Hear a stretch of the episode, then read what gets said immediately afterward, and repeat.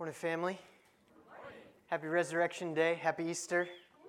Um, it's good to be with you this morning. You guys look awesome. You sing awesome. It was great for me to be able to sit back and, and sing with you this morning. Um, so I praise God for that. Uh, grab your Bibles. We're going to get right to work this morning. Uh, we're going to be in Ephesians chapter 2, verses 11 through 22. If you do not have a Bible, there should be a hard backed black one nearby. Uh, if you don't own one, that's our gift to you. Please take it um, with our great affection.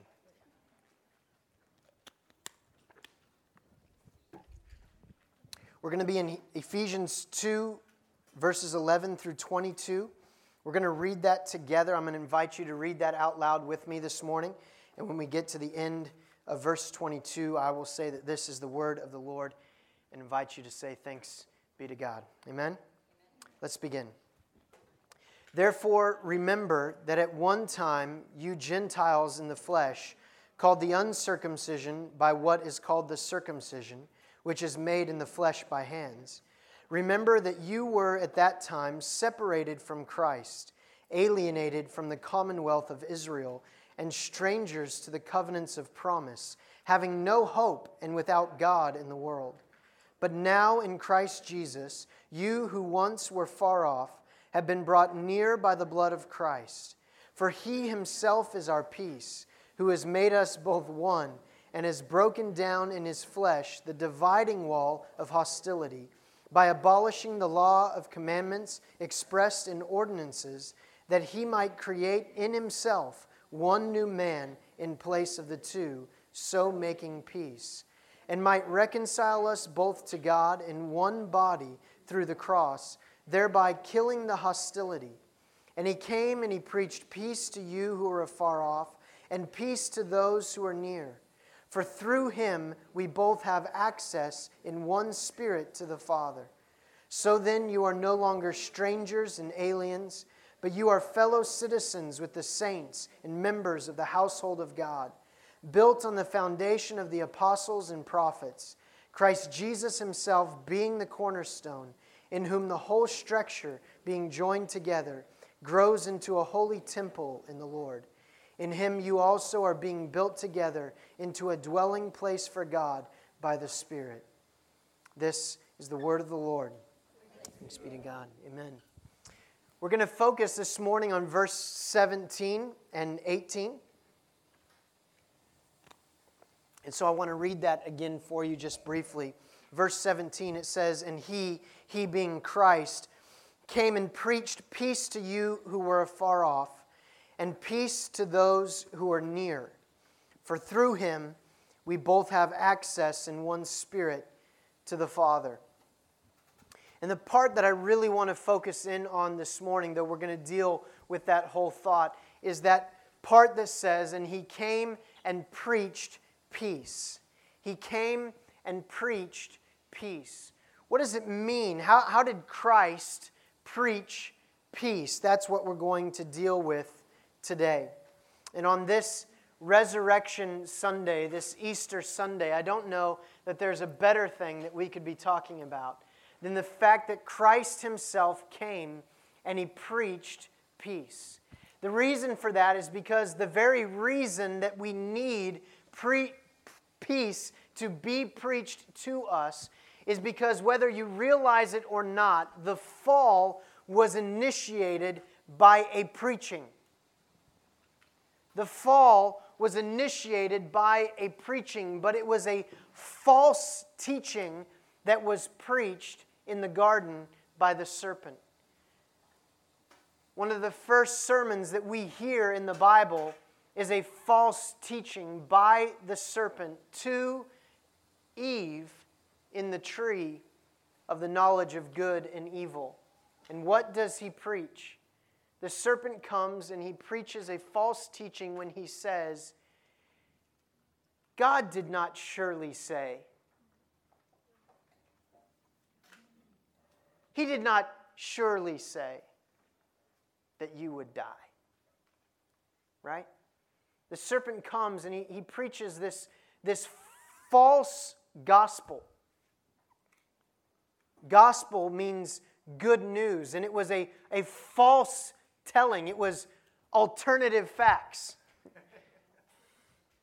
Where he came and he tried to preach a message to Eve that the good and pure way of God that she and Adam were experiencing was not the ultimate life that they could have, but rather, in his estimation to her, there was a good and better way, a way where they could be equal with God, knowing both good and evil. And it was in hearing and receiving this false message that Adam and Eve both entered into sin, and sin became a part of who we are as human beings. And the peace of God, the shalom, that full, encompassing peace, both of God and from God and with God, that Adam and Eve were experiencing in the garden was broken. Shalom was broken. And peace of God, from God, and with God was separated from mankind. And that is the peace that Jesus himself came to be for us. But in order for us to receive it, it had to be preached. That false gospel had to be struck down by a true telling of good news from the only one who could deliver it the Word of God Himself in flesh, being and preaching peace for mankind the very words that Paul is alluding to here in verse 17 when he says, And he came and preached peace to you who are afar off, and peace to those who are near, is prophesied by Isaiah in Isaiah 57, verse 9. And I'm just going to turn there quickly and read that to you. But in Isaiah 57, verse 9, a passage of scripture that Paul himself would have been very familiar with, it says, you journeyed to the king with oil and multiplied your perfumes. You sent your envoys afar off and sent down even to Sheol. There's this understanding here that, that there's this one who is coming uh, from afar off. And this is not the right verse that I meant to read to you this morning, but that's okay. Isaiah prophesies, and he prophesies about one who would come and preach peace to those who were near and those who were far. And in one reason, we, we receive that as being that Isaiah was saying he's going to preach to the Jews who were afar off and the Jews who were near, those who had been scattered abroad and those who were present in Jerusalem. But in the new covenant, what we begin to understand is that the true Israel are not the Jews who are Jews by blood, but rather the true Israel is the church who are made the people of God by the blood of Jesus. And it is these who Jesus came to preach peace to those who are afar off, who are the Gentiles, who are separated from God because they were separated from the covenants of God and the promises, and also to preach peace to those who are near who were a part of that household of faith known as Israel. But listen to how this is done. How did Christ preach peace? Look backwards with me in verse 16. And it says, might reconcile us, might reconcile us both to God in one body. How? Through the cross. Thereby killing the hostility. So, how is Christ preaching peace? He's preaching peace through his cross and through his cross, killing the hostility. Look back again to verse 13, and it goes further. How is he being how is this peace being preached? It's being preached how? By the blood of Christ. Verse 14 For he himself is our peace. And what has he done? He has broken down in his flesh the dividing wall of hostility. So, how is Christ preaching peace? He's preaching it through the cross, by his blood, and in his flesh being broken for sinful humanity. In the Old Testament, in Jeremiah multiple times, in Ezekiel again, the prophets will come and the word of the Lord will come through the prophets, and God will speak judgment over false prophets who come along and they it says they preach peace, peace. But the word of God says when there is no peace. We live in a day and a time again where through Facebook posts and blog entries, and sadly, even through the pulpits that are littered across the West today. There are people who will hear and receive a message of peace, peace, but it is divorced from the cross, from the blood of Christ, and from the tearing down of that hostility in his flesh. They will come and they will say, You can have peace with God because God's just not angry anymore. And He wants to be your friend now. And so just come be friends with Jesus. Peace, peace. There's peace. And yes, there can be peace with God. But that peace is received through specific means through the cross of Jesus Christ, through his blood, and through the tearing down of the hostility in his flesh. Because without the blood of Jesus, without the cross of Christ, without his flesh being broken for us, there is no peace. All that remains is still the wrath of a holy God against sin, which will burn for all eternity.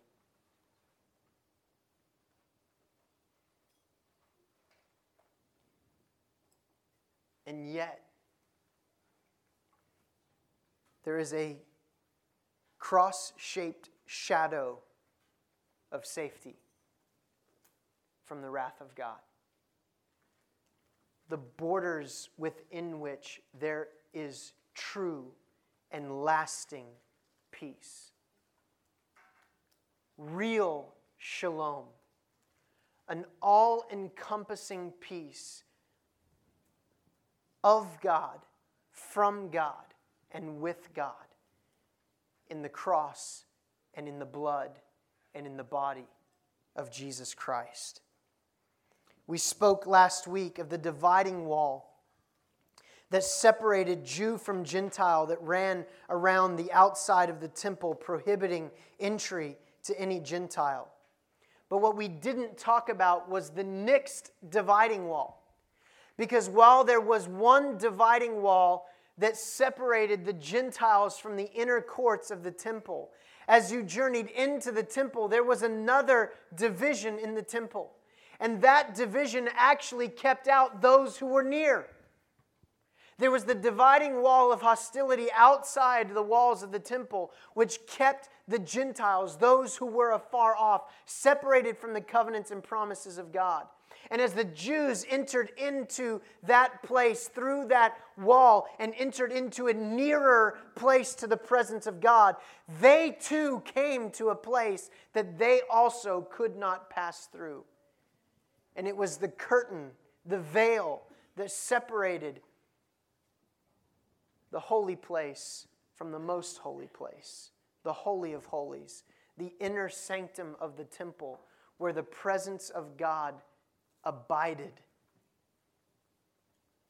And through that curtain, no one could enter except for one time a year, one man, the high priest, would dare to pass through that curtain with a rope tied around his ankle and bells attached to the bottom of his robe so that people could listen outside of the curtain. And as long as they heard the tinkling of the bells, they knew that that man had not been struck dead in the holy presence of God because of the sin in his life, but rather he was still alive.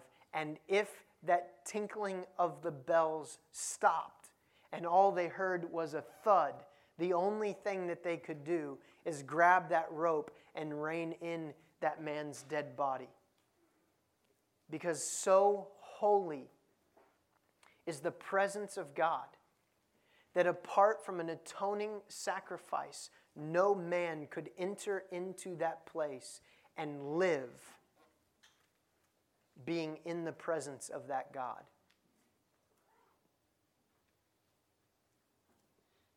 Because of the sin that separated the presence and peace of God with people.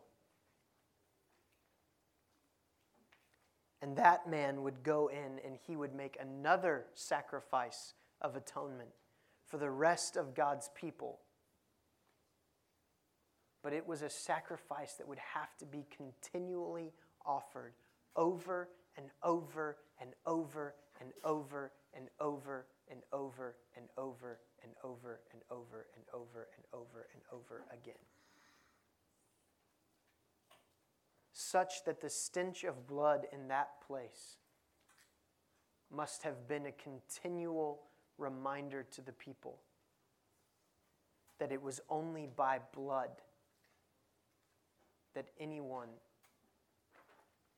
could see and know and experience the presence of a holy God. But something happened on that Friday when Jesus was lifted up on that cross.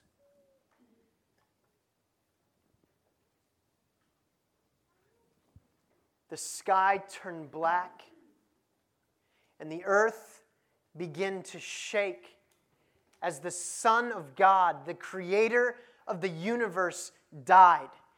But when he did, as a full and complete and total wrath absorbing sacrifice, that curtain that stood in the holy place that separated the presence of God from the people was torn supernaturally from top to bottom a curtain so vast and so thick that today they they're not even sure how they could get it up and string it up. It was so big and so thick.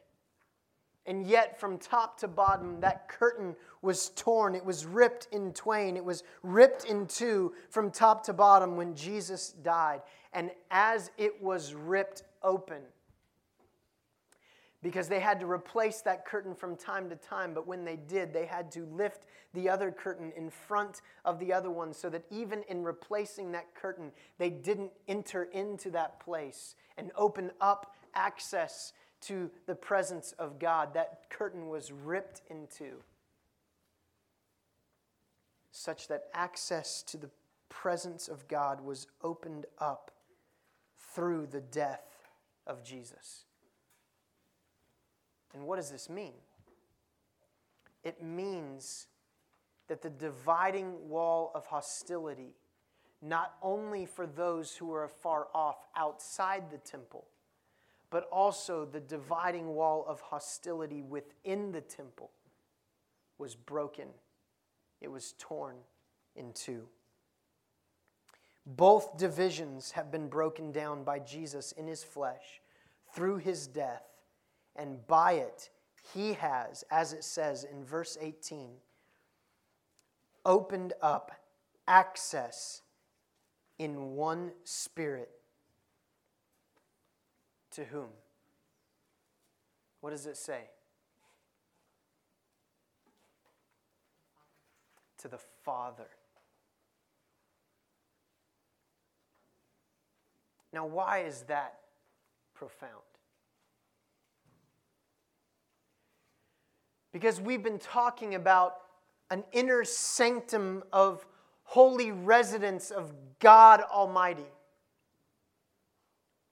A place that no sinful man could enter except by the blood.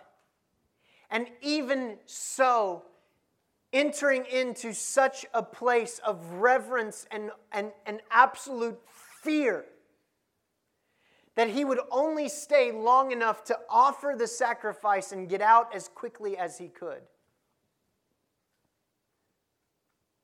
But access is opened, and it does not say, For through him we both have access in one spirit to this awesome and terrible God. But rather, it says, For through him we both have access in one spirit to the Father.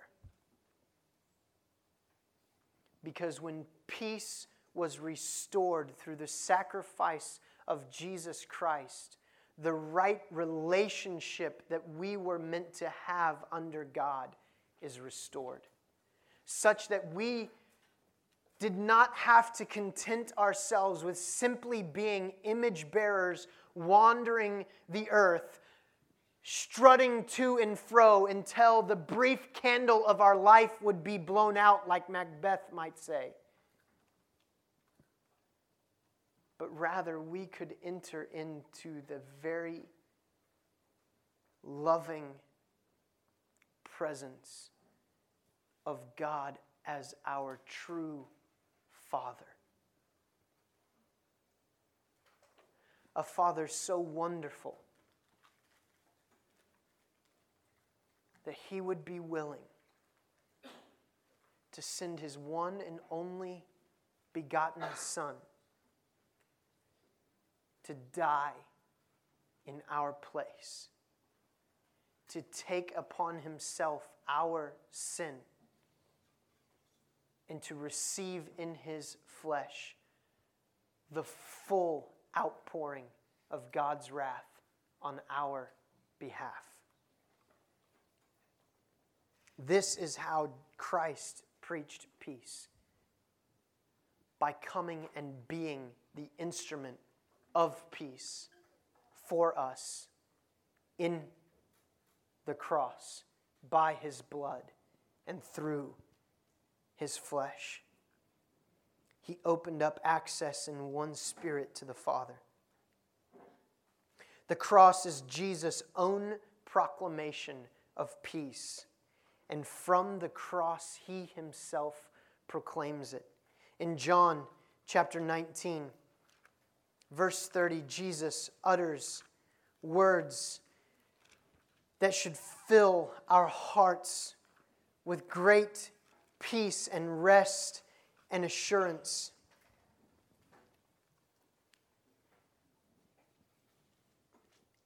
In verse 28 of chapter 19 of John, as Jesus is hanging on the cross, after so many things have already been accomplished to fulfill the scriptures,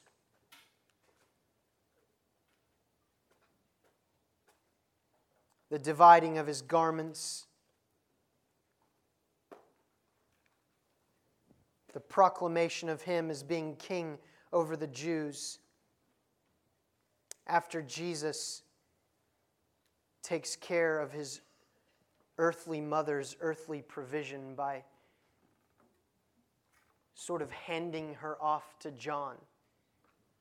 In verse 28, it says, After this, Jesus knowing that all was now finished, said to fulfill the scripture, I thirst. And a jar full of sour wine stood there, so they put a sponge full of the sour wine on a hyssop branch and held it to his mouth. When Jesus had received the sour wine, he said, It is finished. And he bowed his head and gave up his spirit, meaning he died. Now, when Jesus said, It is finished. He wasn't just saying, I'm done, though he was saying that. But the phrase that John records here of Jesus saying is a transactional statement. The word in the original language is tetelestai. And it literally means paid in full. Paid in full. So he's not just saying, there it is, I did it, I'm done. Let me die. What he's saying is, as we have learned in Ephesians chapter 1, that even as the Father, the Son, and the Spirit conspired, if you will, from before time began to covenant together to redeem a people for themselves. That even as the Father predestined to adopt those whom he had set his affections on before the foundation of the world, and as the Son covenanted to go and accomplish all that was necessary to redeem them, to buy them back, and as the Spirit also covenanted to come and apply that redemption to those people. Jesus hanging on the cross, seeing that all was accomplished, not because he had a checklist that he was running around with in the three years of his ministry, making sure he marked everything off. Oh, did I forget anything? Oh, I need to go and do this. Let me do this. But rather because of who he was, because his identity is Son of God and Son of Man, because who he was is the fulfillment of all Scripture. In his life, he looks and he sees, I have done all that the Father has required of me. All through the book of John, John is faithful to record over and over and over again Jesus saying, I came not to do my own will, but the will of him who sent me. I don't do what I want, I do what my Father tells me. I don't go where I want, I go where my Father tells me. And he will not have his life taken from him, but rather he will give it freely. And then John records Jesus saying, And I will take it up again. For no one had the power to kill the Son of God of their own will, but rather Jesus offered himself freely on the cross for sin to satisfy the just demands of a holy God so that those whom God had chosen could be redeemed and saved and find peace of Him, from Him, and with Him. And so Jesus stretches out his hands and he says, Tetelestai, paid in full, it is finished. And why should that give us so much hope? Because if the price of sin has been paid in full, it means there are no further payments necessary. It means that the continual sacrifice of animals that could never actually remove the stain of sin can be complete, for there is no more blood required. that the blood that was required to remove sin, Jesus shed. That the sweat of effort that was required to remove sin came from the pores of the one who sweated drops of blood in the Garden of Gethsemane, who took upon his back the lashings for our sin, who carried the cross that we deserved, such that we should never have to pick up a cross to pay for sin, but rather following in the steps of our King, we would pick up our cross of suffering for the sake of the peace, this message of peace that he himself proclaimed from the cross. Why should this give us such rest and such hope and such peace? Because if Jesus paid it all, then there's nothing left for me to pay, but rather to receive all that He Himself has paid for.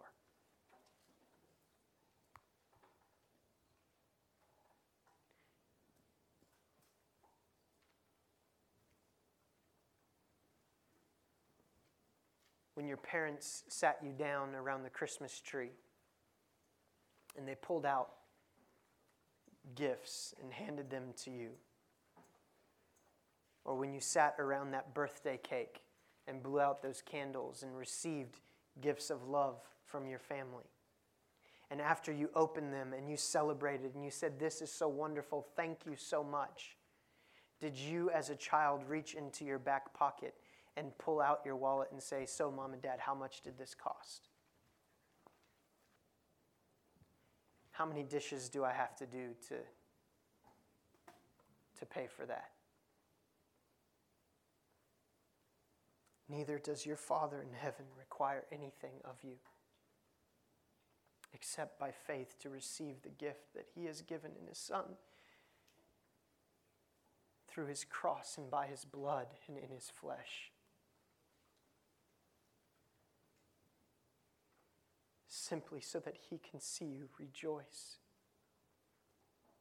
in the hope that he, in his love, has provided for you. And that, in and of itself, would be wonderful, but it gets better.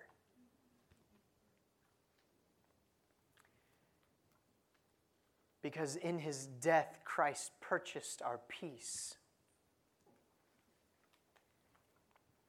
But he didn't stay dead, he rose from the dead, and he lives today.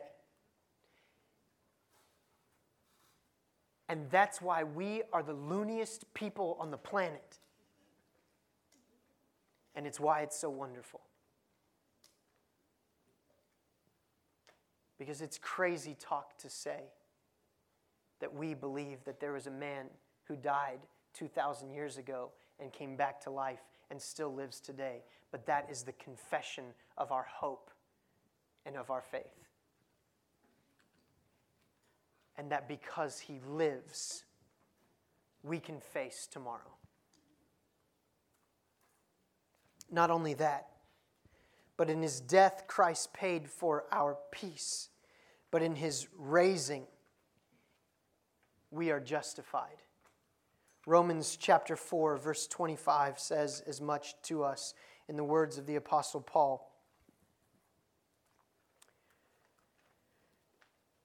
But the words it was counted to him, verse 23, were not written for his sake alone, but for ours also. It will be counted to us as righteousness, who believe in him who raised from the dead Jesus our Lord, who was delivered up to death for our trespasses and was raised for our justification.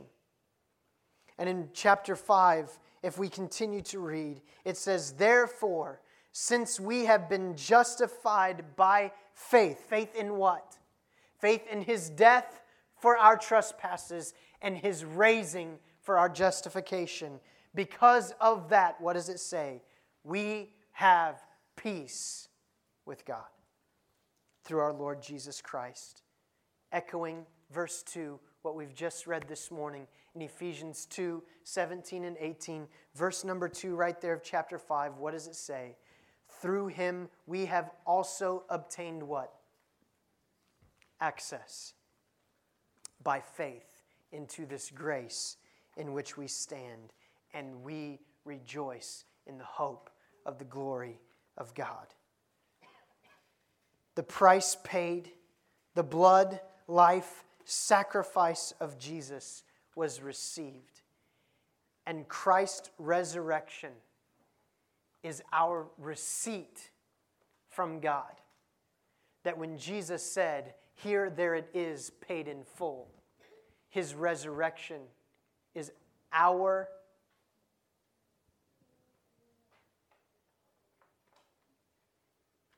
pure assurance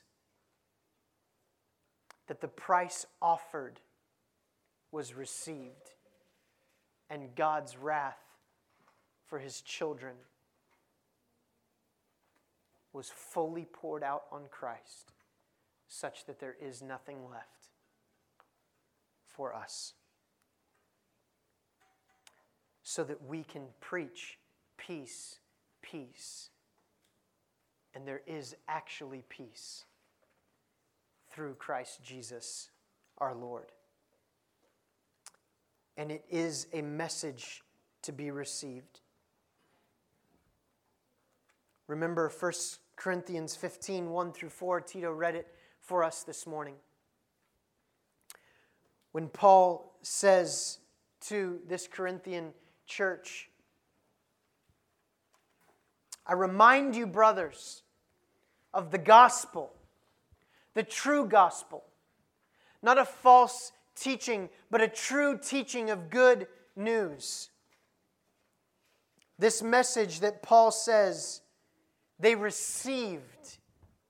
Even as Eve stood in the garden and heard a false teaching and she received it into her heart, she believed what the serpent said, and so she took of the tree the fruit and she ate. A new and better message is preached. A true good news is preached from the cross of Jesus Christ. A peace can actually be received from God in Christ.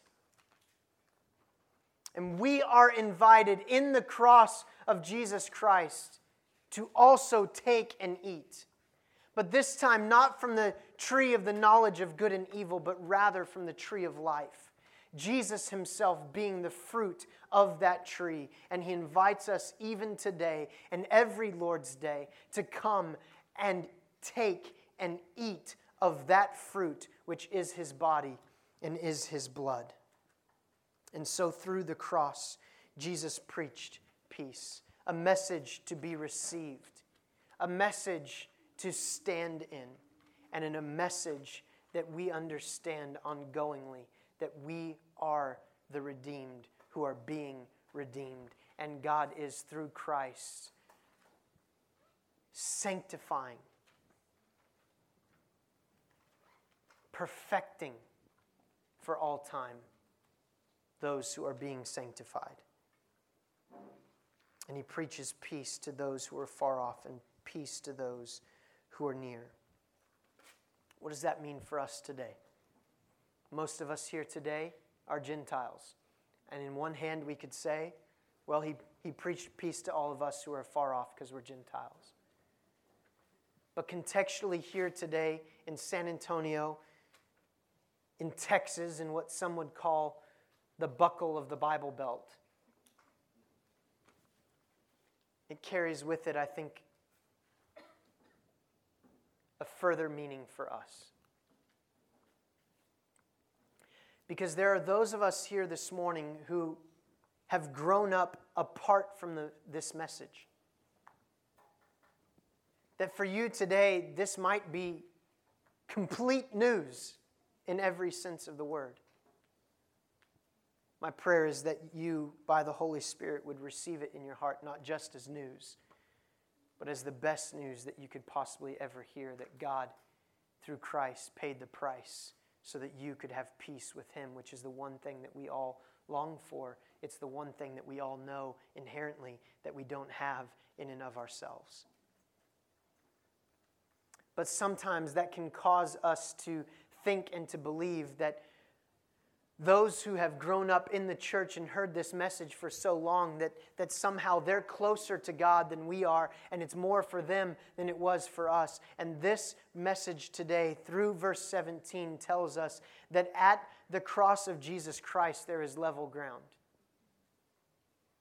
And it does not matter how far away you grew up from this message or how close.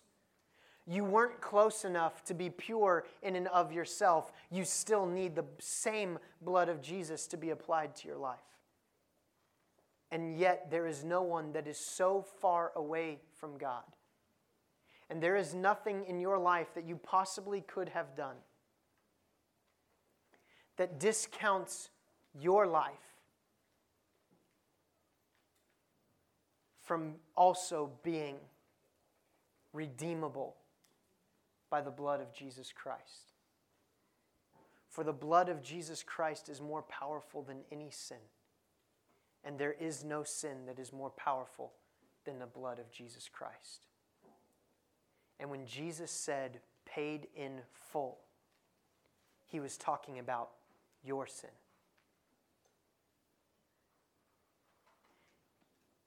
Every thought, every behavior, every habit of sin, every wicked and evil thing that you have ever done. All of it can be washed clean by faith in Christ alone.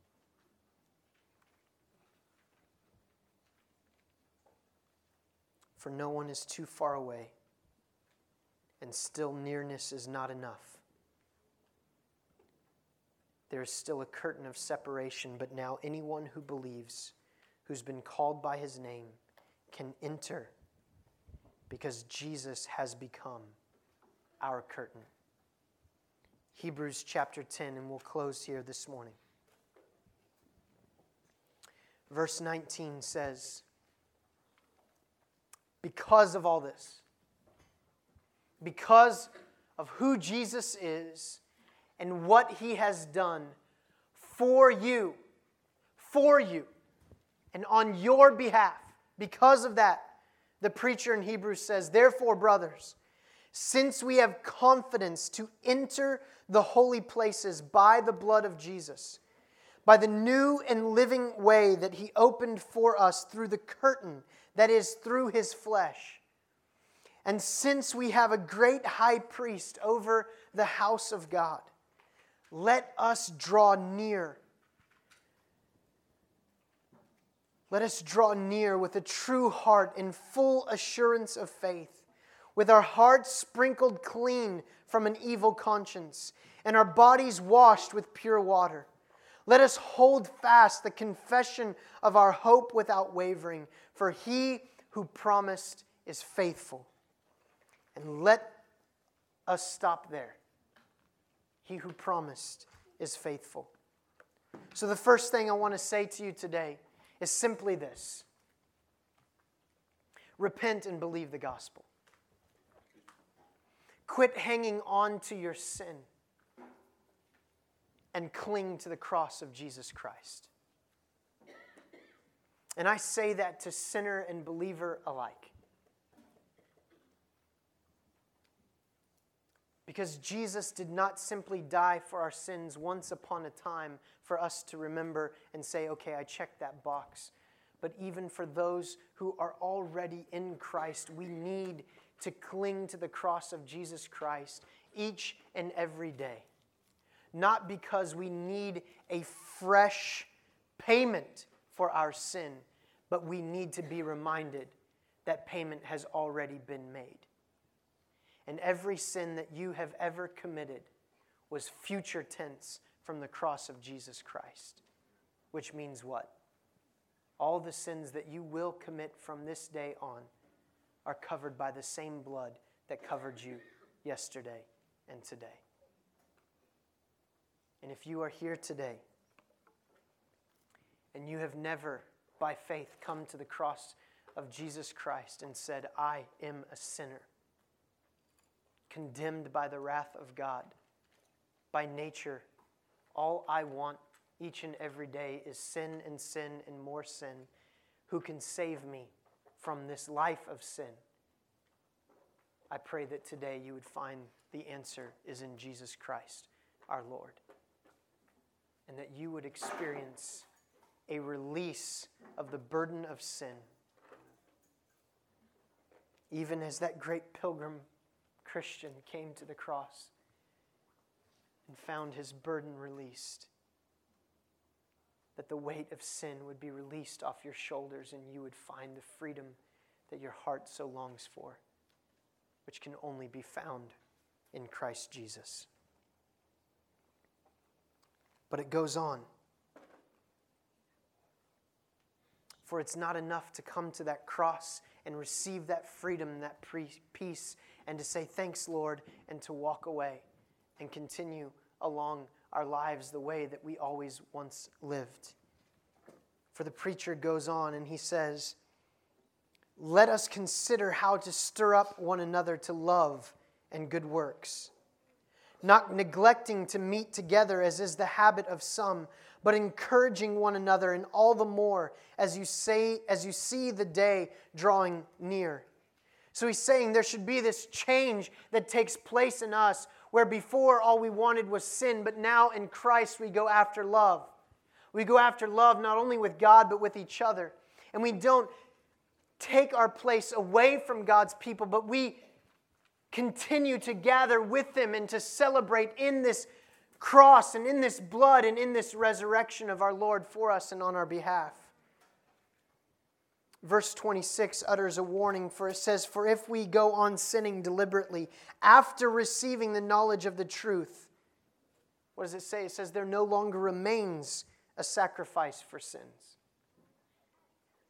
but a fearful expectation of judgment and a fury of fire that will consume the adversaries. Anyone who had set aside the law of Moses dies without mercy on the evidence of two or three witnesses. How much worse punishment do you think will be deserved by the one who has trampled under the foot the Son of God and has profaned the blood of the covenant by which he was sanctified and has outraged the Spirit of grace? What is the preacher saying there? He's saying that Christ in his cross has preached peace to those who are near and to those who are far. But if you would stand in the hearing of that proclamation of good news, that you would see it and know that it is true and walk away from it and reject it. That there is no other way that you can find peace except by coming and submitting yourself to it. For there are those who will hear the message of the good news, but not receive it in their hearts, thereby living outside the borders of the shadow of the cross and thereby receiving the only just punishment that they deserve, which is the full outpouring of God's wrath for all time.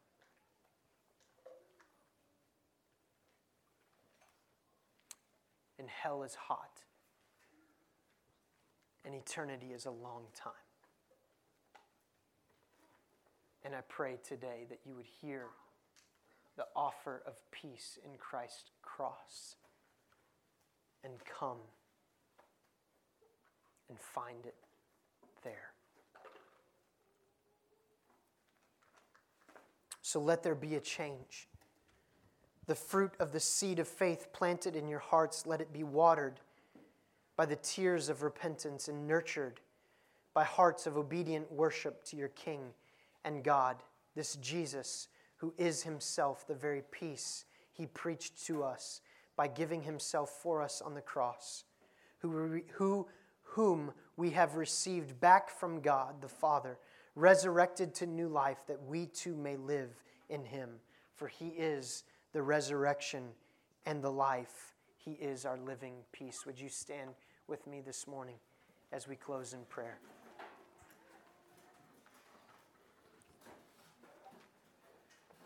Father, today we bow our heads in prayer and in reverence before you because, God, we need to understand that this morning, as we sit and stand today under the praying and the singing and the preaching of your word, that we stand in your presence. We stand in the very place that was forbidden for us to enter as Gentiles who were cut off from the promises and the covenants, and even as your people who, apart from the blood, could not enter into your most holy place. But God, we, we enter today not as those who come with trepidation and fear, but rather as those who have been invited as dearly loved sons and daughters, whose relationship with their Father has been and can be restored fully and completely through the blood and sacrifice of Jesus and his resurrection for our justification.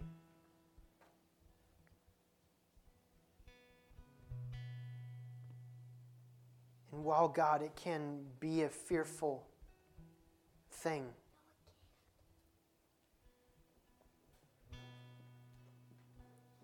to stand in the presence of a living God. And though we may quake and tremble,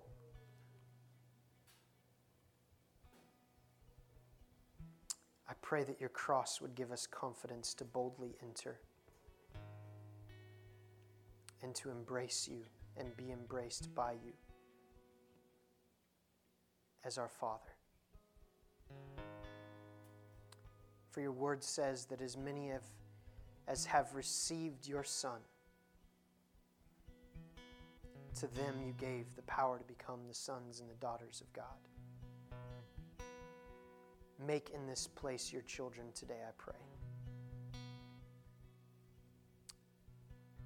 In Jesus' name, amen and amen.